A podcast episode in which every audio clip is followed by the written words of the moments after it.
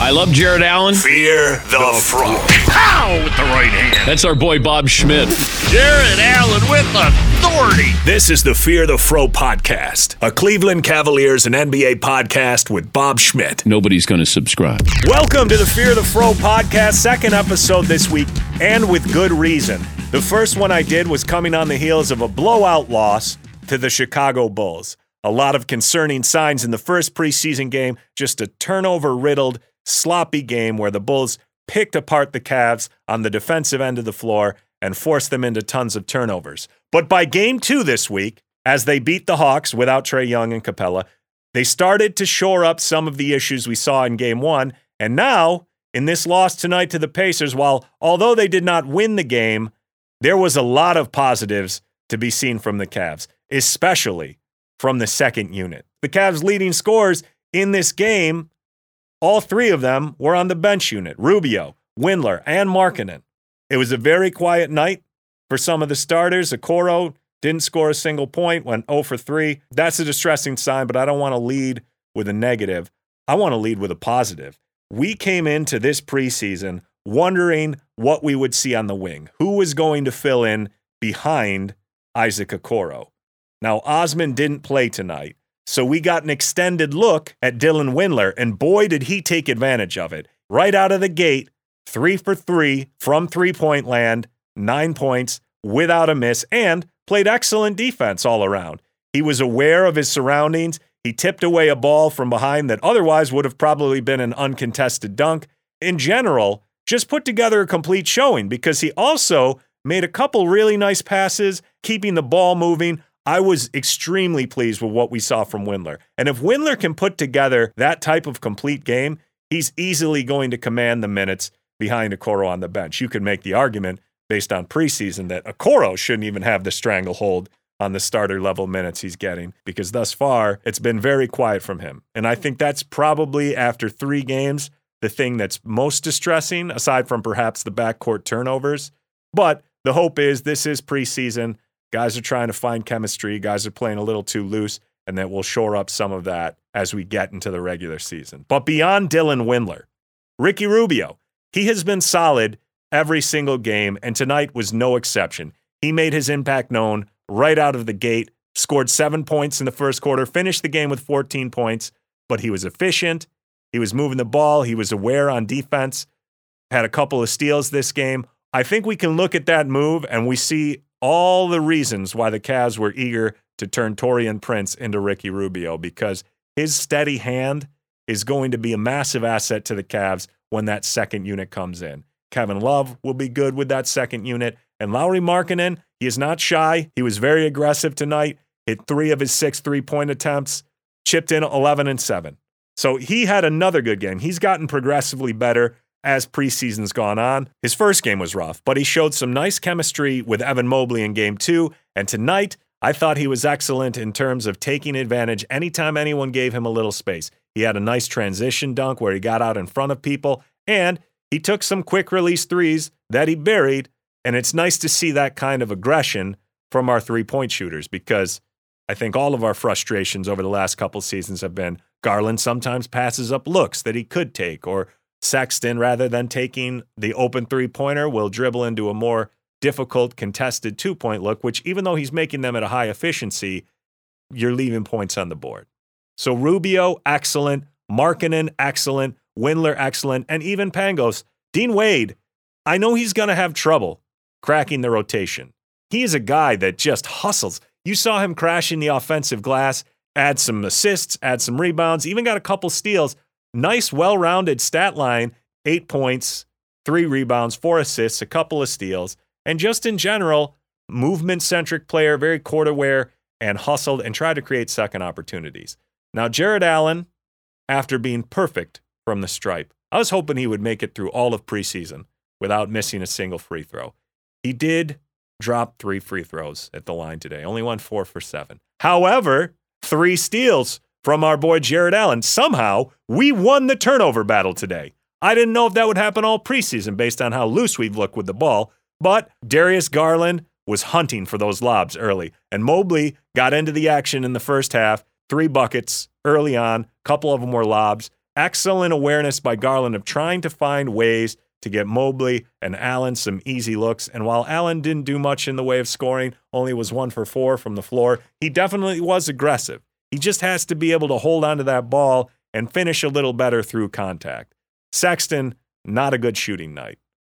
After getting three turnovers in the first quarter, he didn't have a single another turnover the rest of the game. So that's a positive sign, although his jumper does look a little bit rusty. Some of those pull ups that he'd hit with more consistency last year, it's early on, it's preseason. I expect that to round into form, but finish the game four for 15. So Markkanen and Rubio are as advertised. They definitely serve a role on this team.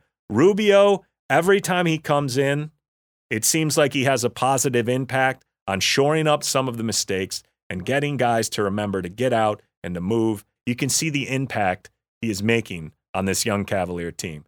Kevin Love, again, didn't play a ton of minutes, but he seems controlled. He seems deliberate. And I think he, in addition to Rubio and Markkanen, that trio has some excellent ability to come in, make some buckets, space the floor on the second unit, and hopefully prevent us from those situations where if we're playing from a deficit, we send in the bench unit and the games just get away from us. Because I actually think that our bench unit might end up being one of our strengths this year. I like what Markkanen, Love, if Windler keeps this up, he should be getting the primary backup minutes. It's one game. I know it's easy to overreact based on it, but this is the first chance he's got to get significant burn with the guys who will be occupying those starting roles. And he delivered. Theoretically, he's exactly what we should want a guy who can space the floor, who's willing to move the ball, who's not a complete sieve defensively, and he even comes back and crashes the glass. He'll help on the boards as well. I hope that what we see is he gets a sizable amount of minutes playing behind Okoro because Okoro should not be gifted, based on what we've seen so far. Gifting him 35 minutes is far less necessary this year because Mobley is getting his hands on everything and wreaking havoc defensively, getting tips, getting blocks, just making guys second guess their decisions to the point where even if Okoro is the best defender, if he's going to be a complete zero offensively, he does not deserve 35 minutes per game. We need to see how this goes as preseason progresses. But Windler tonight delivered all the things that we could hope to see. Now that brings us to Evan Mobley, who again, his stats may not blow you away over the course of this preseason. And tonight, especially considering what he did against the Hawks, where he put up eight points and 12 rebounds and had a couple of blocks. Evan Mobley tonight, six and four, does not do justice to what he showed out there.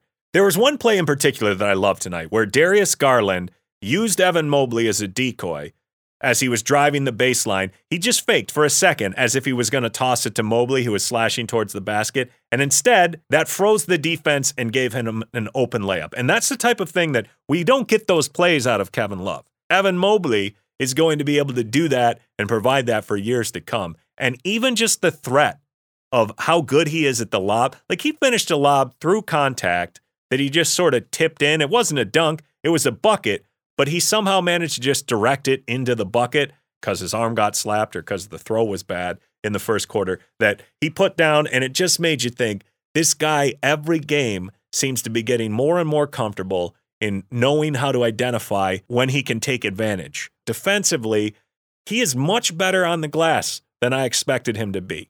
Seeing his numbers in college and knowing how big he was, I was underwhelmed by them, but his arms are absurdly long, and you can see it in the way that he's getting blocks in situations where he should not be getting blocks. Guys pulling up for jumpers where they clearly just misjudge his length.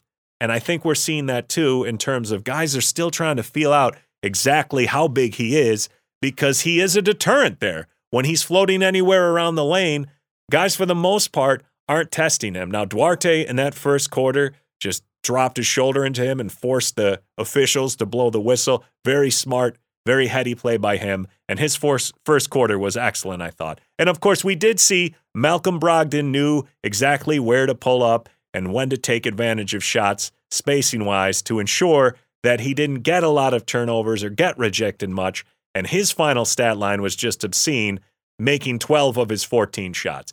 Anybody watching this game tonight for the Philadelphia 76ers should be telling themselves, we need to pull the trigger on these supposed Pacers Sixer deals right now. Send them Ben Simmons straight up for Brogdon. Because a night like tonight from Brogdon was a complete showcase of all the stuff he's excellent at from decision making to solid defense to hyper efficient offense, where he got everybody involved. He did some rebounding, he did some passing, but most of all, he took everything the defense gave him. If they gave him too much space, pull up, bang. If they gave him a lane to the rim, he took advantage of it. And when defenses crashed as he was driving to the rim, he found the open men for threes. I don't know what you saw from Malcolm Brogdon that would lead you to believe that the Pacers need to bundle him with a bunch of first round picks for Ben Simmons. I would think twice about that. I think Malcolm Brogdon, and I said this on my other podcast, Broken Jumper, where I just talk more general NBA stuff, but Malcolm Brogdon is criminally underrated. And the idea that there's a trade package that would send Malcolm Brogdon and Caris LeVert, who of course is not playing right now, to the Pacers along with draft assets for Simmons. I know that you aren't winning at the level you may hope as a Pacers fan. You have a lot better chance of doing that with those guys that you have and your future draft assets than you do selling the farm essentially for Ben Simmons. Because if you're a Pacers fan, you have to be extremely pleased with what Duarte showed tonight. And even Isaiah Jackson, I admit I hadn't seen much of him, but he is aggressive. He was hunting those blocks, got three blocks, stuffed a Okoro very nicely on one of them. And while he only played limited minutes, 13 minutes tonight, he has a lot of swagger. Just he he does not concede anything at the rim, and he's willing to play very physical. And I liked what both those guys offered. Duarte is exactly the type of player who you watch on another team and you think, God, this guy would fit perfectly with the Cavs. Ideal Dylan Windler on steroids because he even has some floor game and can get to the rim. But he's a good rebounder for his size. He can shoot from all over, and he's just a smart player. He's always moving and looking for spots to exploit the defense, and that's exactly what the Cavs could use in a wing player. Unfortunately, we just don't know what's going to happen. And like I said, Okoro, the situation is troubling, but I think it's important to consider that he has been very passive offensively, hasn't really asserted himself, but we've had a lot of new pieces to figure out offensively how they're going to fit in this situation. From Lauri Markkanen first and foremost, but Evan Mobley as well. Scoring is not necessarily what I need to see from Okoro, just the ability to score when somebody sags off of him. Because what we can't have is for him to be such a irrelevant non shooting threat that his defenders are just clogging up the lane. And right now, I don't know if I saw him pull up for a three this game. And maybe I just, actually, I can just look. He didn't take a single three point attempt. So that's kind of my biggest concern because he did have a decent game too. He scored 12 points. He took eight shots, which is more than he's taken combined in games one or three. The second game, he did shoot four three point attempts. So that was encouraging but he went back to being the passive player that we can't have him being. He simply cannot play 35 minutes a night as a one dimensional player. And while he's a good defender, he's not elite to the level that you can really afford. He doesn't do enough other things. Okoro is not going to be a guy who piles up assists and rebounds. It's it's just not enough. Not long term anyway. He might be the best of what our options are, but I certainly don't have to love that. I need to see more out of Okoro. And Wednesday, when we take on the Grizzlies, that'll be an interesting matchup. Mobley with Jaren Jackson, Adams with Jarrett Allen. You got Ja and Sexton, a bunch of guys who, you know, power against power, finesse against finesse, speed against speed. We'll get to see if Okoro can take advantage and maybe put together a more complete effort than we saw here tonight. So I don't want to go too far down this you know, overreaction. But after watching Javonte Green just destroy the Cavs game one and then seeing what Duarte did tonight, it's hard not to look at some of these other less heralded, you know, drafted lower, undrafted options playing above their ceiling and not be a little frustrated that Okoro hasn't taken a more assertive step forward here at the beginning of his second season. But again, only three games in, there's time to turn that around it certainly will be interesting to see how those small forward minutes are divvied up over the course of the season. Because maybe even Dean Wade works his way in there. He is in a bad situation in the sense of we have a lot of money and we have a lot of minutes invested in other guys in the front court. And based on what you saw from Wade tonight, he's just a guy you root for. It feels like he deserves to be out there on the floor with someone. It may not be us ultimately, just because of where we've committed our energy and our money, but he is a good player. He's a heady player who I think can make an impact in the right situation. So rather than get into a bunch of NBA news tonight, I'm not going to do that. The Cavs are back at it Wednesday. I'll be back with another podcast, but I just wanted to hit on a more positive preseason outing after the last podcast came following a 40 something point loss. So I think there's a lot of positives in Cavalier land. Garland and Sexton, they have to keep progressing. Okoro, he has to keep progressing. Jarrett Allen, he needs to hold on to the ball, be a little bit more aggressive. But if our biggest problems are the guys who have already kind of proven their NBA talent, then I think that we can all be optimistic that we are seeing a lot more from the bench than we've had in the past. And this may be a much deeper unit than we have seen, even if the overall talent level doesn't rise substantially. So, this is an episode of the Fear the Fro podcast. Please follow me at Fear the Fro Pod on Instagram, on Twitter. Like it, subscribe it, follow it wherever you get your podcasts. I am Bob Schmidt, the voice of Fox Sports Radio, and this is the Fear the Fro podcast. Okay, that's enough. Stop it! This has been another Fear the Fro It's over. podcast. That was pathetic. If you enjoyed what you heard today, Put it on the highlight reel. please consider subscribing. Check out FroPod.com for more Cavaliers and NBA coverage. That's what's on display here.